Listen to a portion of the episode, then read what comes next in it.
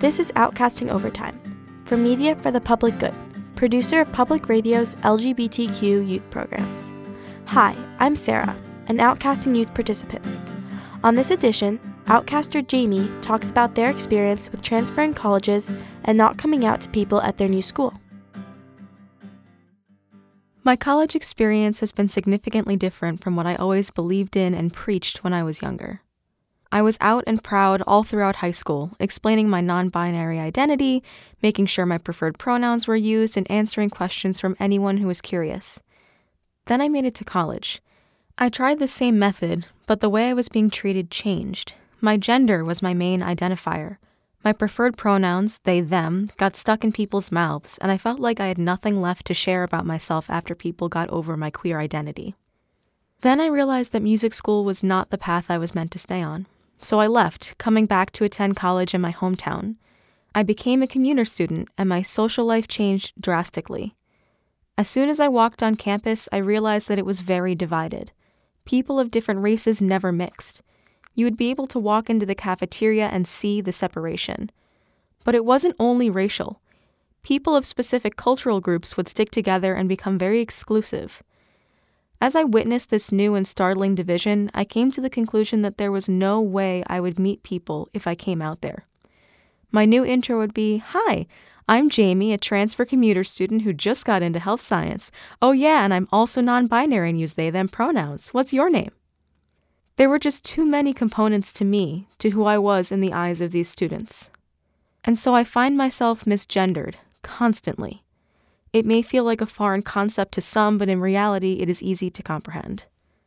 Imagine your name is Shannon, and you identify as a woman and use she/her pronouns.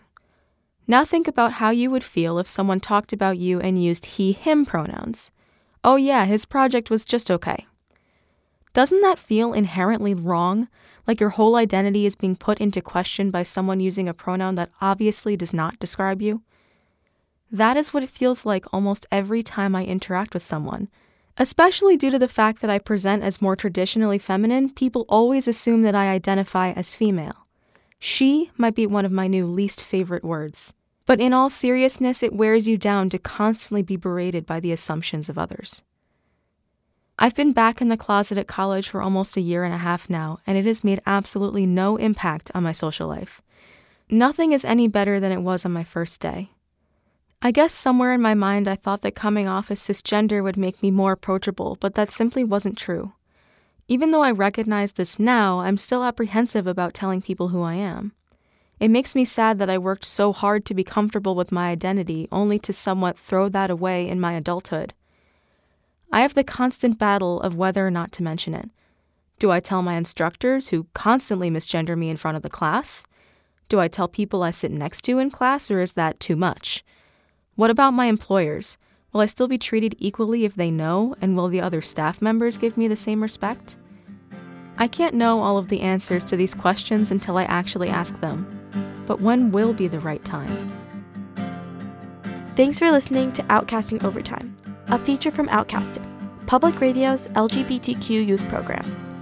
Outcasting Overtime is produced in New York by Media for the Public Good. Our executive producer is Mark Sophus. Visit us at outcastingmedia.org to get information about outcasting.